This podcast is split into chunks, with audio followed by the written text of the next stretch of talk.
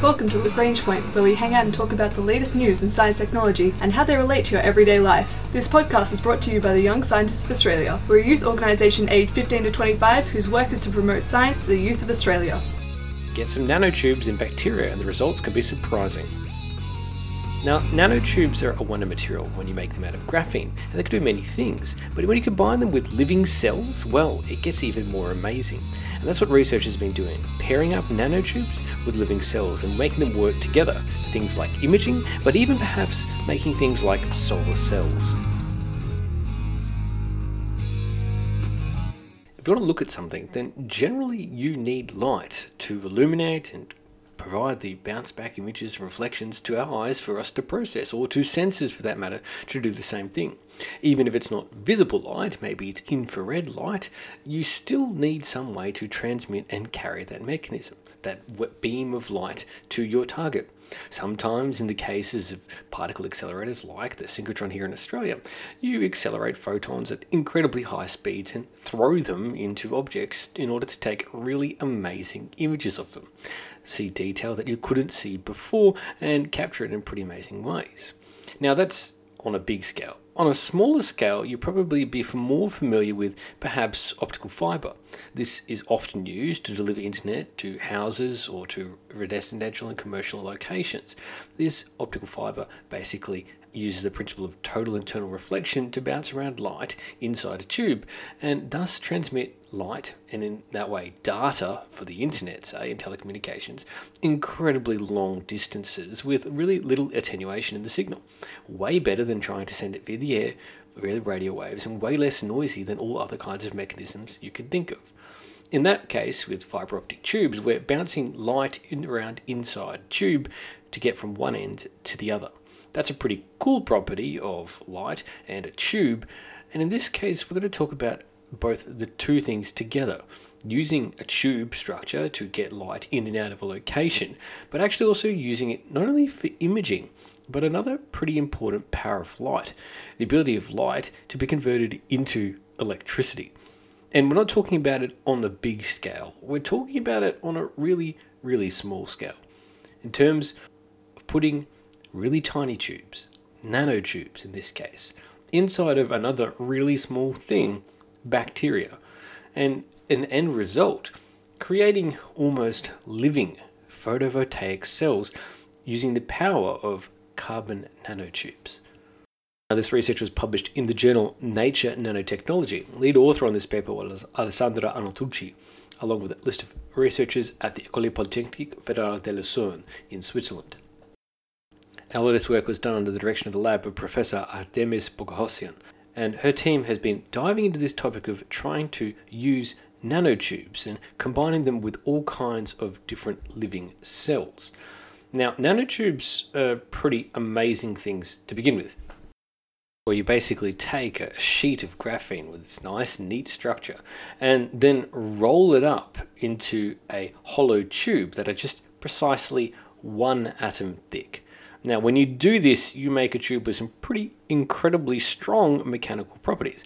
What with the fact that graphene as a single one dimensional layer is really strong too. If you then turn that into a three dimensional structure by wrapping it around, you make a tube that is three dimensional but also has retaining a lot of those properties, at least in tension, of that original graphene layer. It's a pretty handy and amazing piece of nanoscience and not only do you get mechanical properties out of this as well, but like we talked about with tubes before, you can get some pretty interesting optical properties out of them too, shining light through or bouncing it around inside of these tubes, basically acting like we talked about the optical fiber cables. Now, single walled carbon nanotubes are, are pretty amazing, but it's not enough just to have this cool little mechanical property thing that we can have in a dish or maybe inserted into a metal. And that's why Boghossian's research is trying to apply this into living cells, grafting these in one way or another to interact with and give us information of or improve the structures of living cells. Now, this could be all kinds of things, like putting nanotubes inside mammalian cells which you can do with mammalian cells because they use endocytosis, basically a process of external material being absorbed into a cell by being surrounded by the external membrane and then sort of sucked inside. And in that way, you can actually bring carbon nanotubes and other structures into animal cells or mammalian cells. And that is pretty cool because then you have this material inside of a cell. So not only do you have a super amazing material here, but now you're putting it inside of a living thing. And that can be used to do some pretty amazing imaging techniques on mammalian cells, which is what the research team has done in the past. For example, putting these single walled carbon nanotubes into mammalian cells so you can monitor the metabolisms using near infrared imaging. So, seeing what's happening inside the cell externally, it's pretty amazing to think about, but also getting really, really precise images of what's occurring inside the cell. Now, you also have a, a large long tube which can also be used to deliver therapeutic drugs to not just a cell on the exterior, but actually inside the cell to where exactly inside of the cell you want it to go to. Now, that's in mammalian cells, the way that these carbon nanotubes have been used before by this research group and others. But there's more you can do with them as well because you could use the same thing in plant cells, say, to deliver targets for genome editing. You could put them into living mice to show the way you could use the single wall carbon nanotubes' ability to transmit light, to be able to take really precise biological images of deep inside tissue inside the body, which is otherwise incredibly difficult to capture inside a living creature anyway. So this is examples of why you'd want to put carbon nanotubes into something, but the actual how of doing that in, say, a bacteria is way harder because bacteria have much harder and thicker cells and they don't actually have on their boundaries the ability to perform endocytosis where they can absorb and engulf in an external object and suck it inside. So there's a lot of things stopping you from using this technique on bacteria. But as we've talked about, there are some pretty amazing things you can do with it. So, how did the research team overcome this?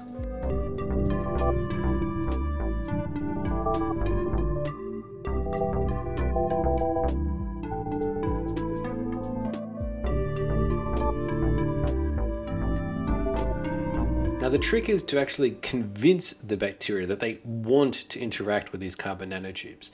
And you can do this by making the bacteria pretty attracted to the carbon nanotubes themselves.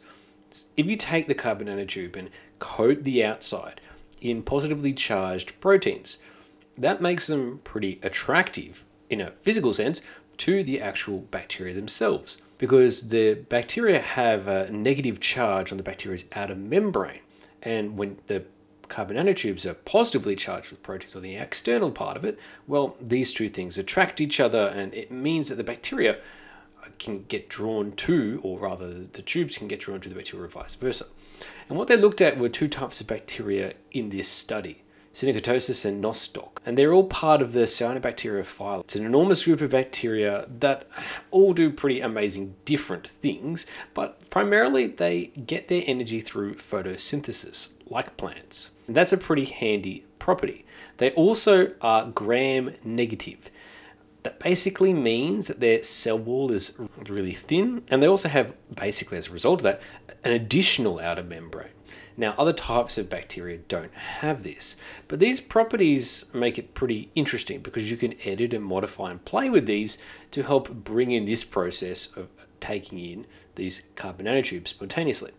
Now, if you have the right coatings on these bacteria. What they saw with even the two different types of bacteria they're investigating, the unicellular Synechocystis and the long snake like but multicellular Nostoc, they both were able to spontaneously take up and process these single walled carbon nanotubes. So then that clearly shows that they can be, as long as, long as they're coated correctly, absorbed into the bacteria and absorbed spontaneously, not directed. That makes it a pretty useful way to get the carbon nanotubes in. But then what could you do with them? Once the researchers have proven that they could get the bacteria to adopt the carbon nanotubes, and they could take pictures, or images really. Because if you could image a cyanobacteria like they had done with mammalian cells, it would be pretty amazing. They used near infrared fluorescence that they could get, and they get that actually inside the bacteria themselves when the nanotubes are inside the bacteria, you could see them really, really clearly. This is pretty amazing because the nanotubes actually uh, provide huge amounts more illumination. Now, the bacteria themselves actually emit their own light, but because the nanotubes can carry light in the near infrared, you get a really clear and really, really stable image, giving the researchers the ability to see inside the bacteria in ways that just physically was not possible before. The nanotubes basically carry and give off a light that no natural living material gives off, at least not at those wavelengths, and that makes those nanotubes really stand out in the cells. They also showed that the bacteria that had these nanotubes inserted in them, when the bacteria divide and produce their offspring, well, actually, they also divide the nanotubes, so you have an inherited process where basically the offspring of the original generation inherit that pro- properties of those nanotubes inside them. They carry with them, or literally because they're splitting, they carry the nanotubes with them. But this is pretty cool because they're actually showing inherited properties of nanotubes being passed from one generation to the next. Now, that makes it a really amazing trick. Now, it's not easily seen in, say, mammalian cells, but definitely in types of bacteria cells, you can see that property taking place. Now, the important part is that these bacteria, as we talked about before, produce photos energy through photosynthesis, which means they love light. And different types of bacteria can be used to produce charge, positive energy, as a result of taking in that sunlight. And now you have a tube, a tube that can be used to carry and transmit light. So, what happens if you try and turn this into a photovoltaic cell? Well, that's what researchers like Melania Reggente, as part of that research team, were diving into because you could use this nanobacteria almost like a living photovoltaic cell. And because these are pretty amazing organisms, you could do some pretty neat stuff. Now, the bacteria getting the light carried to them directly through these carbon nanotubes make them incredibly efficient in actually harnessing that energy. They're getting delivered way more of that light directly to where it needs to go, which in turn makes the bacteria's ability to photosynthesize way more efficient and effective. Now, you depending on the type of bacteria that you can get, you can get some bacteria that can produce electricity as a result of that process of absorbing the light. And you could use this with a bit of DNA and genetic engineering to make bacteria which have, through a synthetic process, absorbed in nanotubes that can produce electricity just by absorbing light. And that's not too far fetched. There are literally many bacteria that do this process. We're not talking about science fiction here. Now, the trick is, of course, always scale and how easily this scales up. But with the right cyanobacteria, which a lot of people are actively looking at and researching, uh, you could make some pretty amazing things. In this case, you would be able to be producing electricity without the need for all kinds of special nanoparticle additives. And you could also do this without all intensive chemical or carbon dioxide emissions needed to create the photovoltaic in the first place. You're just using cyanobacteria, which are also doing CO2 sequestration and absorption as part of the photosynthesis process. So it's a huge win if it can be made to work.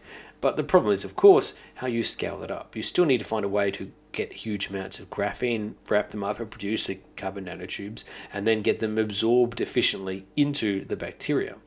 But as a proof of concept for using carbon nanotubes as a way to enhance the already existing explored topic of bacteria producing electricity. This is a pretty neat and amazing trick. It's a great way to think about harnessing something that is present in our world, bacteria, and getting them to work better or smarter uh, and ways that would actually benefit us. In this case, producing electricity and sequestering carbon. And bacteria have been producing things that we are relying on today. Our atmosphere that we breathe is only thanks to bacteria that produced all the oxygen and gas composition that we need in order to survive. Without that, we wouldn't have any oxygen for us to breathe in our air. So we only have a habitable planet thanks to things like bacteria. And perhaps with correct genetic engineering, smart chemistry, and nanoscience, we can actually create new ways for bacteria to contribute to the planet in ways, shape, and change it. That's big picture stuff and really far fetched. But it shows the benefit of using living cells and also the power of techniques being combined, biological systems here and nanoscience and really chemistry actually working hand in hand. The way to apply nanotubes and graphene, concepts that we are getting more and more familiar with, and using them to enhance some properties of some amazing materials and, and bacteria and actually getting them to produce and tackle big engineering challenges in our world like climate change and how to produce renewable energy efficiently and cleanly. This is some great work published in the journal Nature Nanotechnology. Lead author was Alessandra Antonucci, along with others from the École Polytechnique Fédérale de Lausanne. This has been the Young Scientists of Australia's podcast, Lagrange Point. Inserting nanotubes into living cells and bacteria, now using that to help image and also produce electricity with this wonder materials. Our ending theme was composed by Audionautics. Head to ysa.org.au for more information about the Young Scientists of Australia.